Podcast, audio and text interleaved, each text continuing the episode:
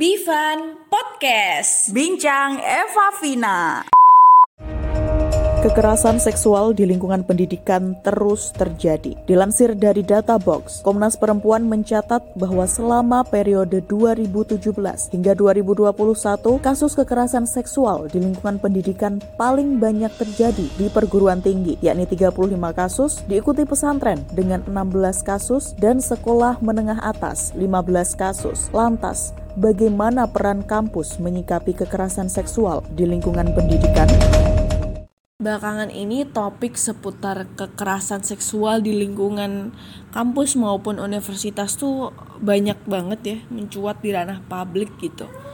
Apalagi juga ditambah berita yang tadi kita dengerin. Data dari Komnas Perempuan itu juga menunjukkan bahwa sebenarnya lima tahun ke belakang, tepatnya 2015 sampai 2020, lembaga pendidikan universitas khususnya itu tuh memberikan sumbangsi sebesar 27% dari keseluruhan kasus kekerasan seksual yang terjadi di Indonesia. Wah itu juga lumayan besar ya. Bener banget. Hmm, Selain itu data yang disusul tuh ada berapa lagi? Ada persentase berapa lagi? Ada dari lembaga pendidikan berbasis agama Islam atau pesantren yang kita tahu. Itu tuh dengan angka 19%. Ini tuh gede banget gitu ya iya, karena iya betul. 88% ya dari total kasus itu adalah jenisnya adalah kekerasan seksual yang dialami oleh perempuan. Oke, dari data yang kamu sebutkan tadi ya, Vini, ya, kan emang persentase terbanyak itu dari lembaga pendidikan gitu. Padahal yang kita tahu dan seharusnya lembaga pendidikan itu menjadi tempat di mana kita lebih aware dan tempat yang seharusnya mungkin lebih aman dari hal-hal yang kaitannya dengan kekerasan seksual seperti Ya, iya, itu. betul. Karena kan di dalamnya pasti ada orang-orang intelek gitu Yes. yang tahu mana sih yang seharusnya dilakukan, mana yang Ya, enggak. betul. Nah, dari adanya kasus tersebut, akhirnya muncullah peraturan Menteri Pendidikan Kebudayaan Riset dan Teknologi nomor 30 tahun 2021 mengenai pencegahan dan penanganan kekerasan seksual di lingkungan perguruan tinggi yang terbit tanggal 31 Agustus 2021 lalu. Tujuannya apa sih dibentuknya peraturan ini? Ya, tentu untuk menjawab keresahan dari mahasiswa, tentunya juga untuk masyarakat akibat peningkatan kasus kekerasan seksual di perguruan tinggi melalui pencegahan dan penanganan kekerasan seksual di lingkungan pendidikan tinggi. Iya, lebih lanjutnya lagi output dari Permendikbud ini yang diharapkan oleh pemerintah dan juga Kementerian Pendidikan itu adalah terbentuknya satuan tugas pencegahan dan juga penanganan kekerasan seksual yang diamanatkan juga dalam Permendikbud tersebut dan juga sosialisasi kepada seluruh tingkatan perguruan tinggi yang ada di Indonesia.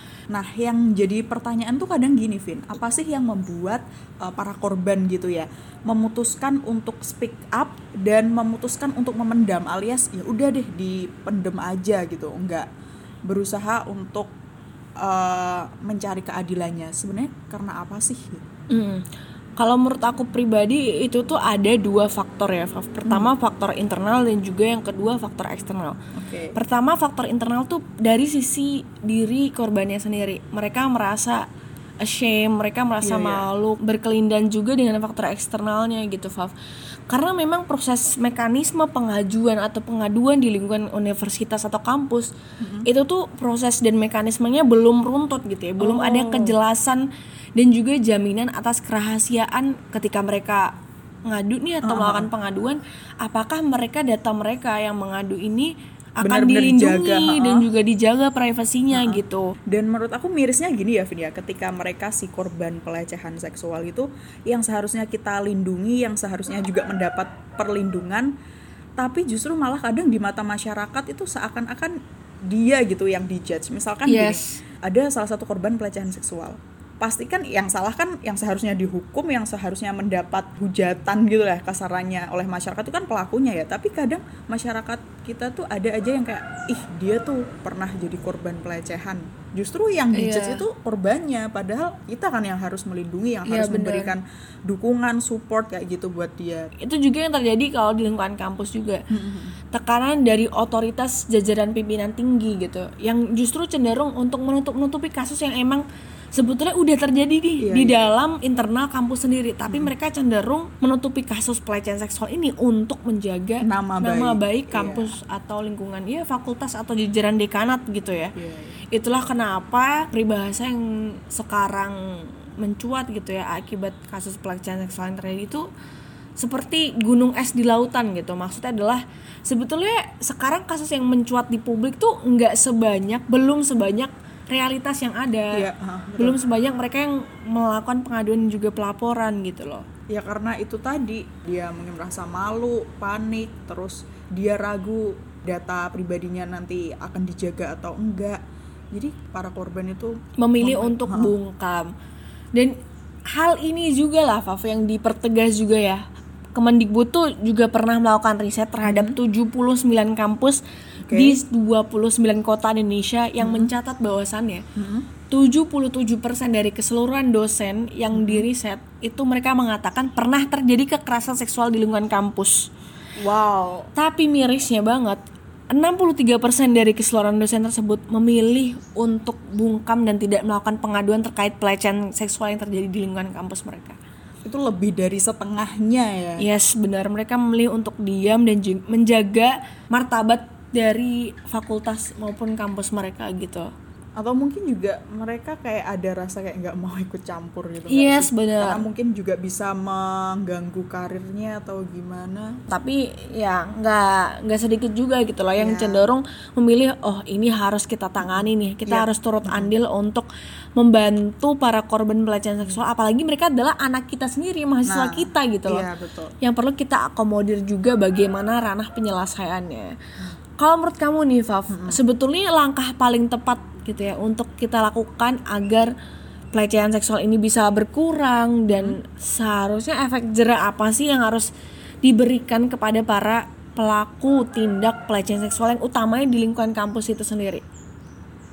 kalau mungkin pencegahannya yang pasti edukasi seputar pelecehan seksual nggak sih Mm-mm-mm.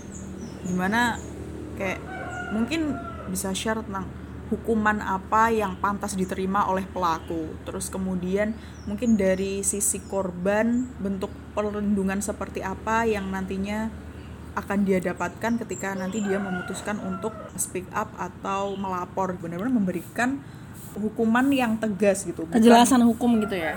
Kejelasan hukum. Bukan mentolerir ketika pelakunya itu mahasiswanya sendiri atau Iya. bahkan mungkin memaafkan kan kadang kita masih denger gitu loh hal-hal kayak gitu. Jangankan ketika pelakunya mahasiswa atau mungkin pelakunya ketika petinggi Dosen itu sendiri, Heeh, gitu, malah- dekanat itu sendiri, Heeh, jadi kayak difonis bebas. ya justru digitu-gituin kan kayak malah ah ketika kita melakukan kejahatan itu ya udah hukumannya paling cuma gini-gini miris banget sih menurut aku.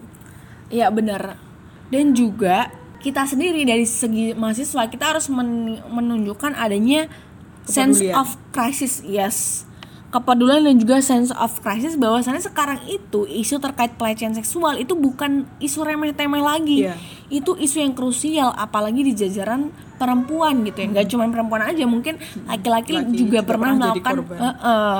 makanya itu harus segera didorong dan juga diadvokasi terkait isu-isu kekerasan seksual ataupun pelecehan seksual yang terjadi di kampus. Karena karena seperti pepatah yang mengatakan the squeaky wheels get the grease. Atau semakin banyak notice terhadap sebuah isu semakin banyak gitu ya yang melihat bahwasanya isu pelecehan seksual ini harus segera diakomodir oleh jajaran pemerintah maupun kampus maka most likely isu tersebut akan memperoleh atensi sehingga diperolehlah jalan keluar yang tepat. Dan hal inilah mahasiswa sebagai garda terdepan untuk melakukan pengadvokasian itu gitu loh. Harus dijelaskan nih proses pengaduannya seperti apa betul. ranah penyelesaiannya gimana. Mungkin dimulai aja dari sesimpel BEM gitu yang bisa mem- membuka gitu ya semacam krisis center pengaduan terkait pelecehan seksual ini. Sehingga bisa diketahui nih di track data-datanya siapa yang pernah dan siapa yang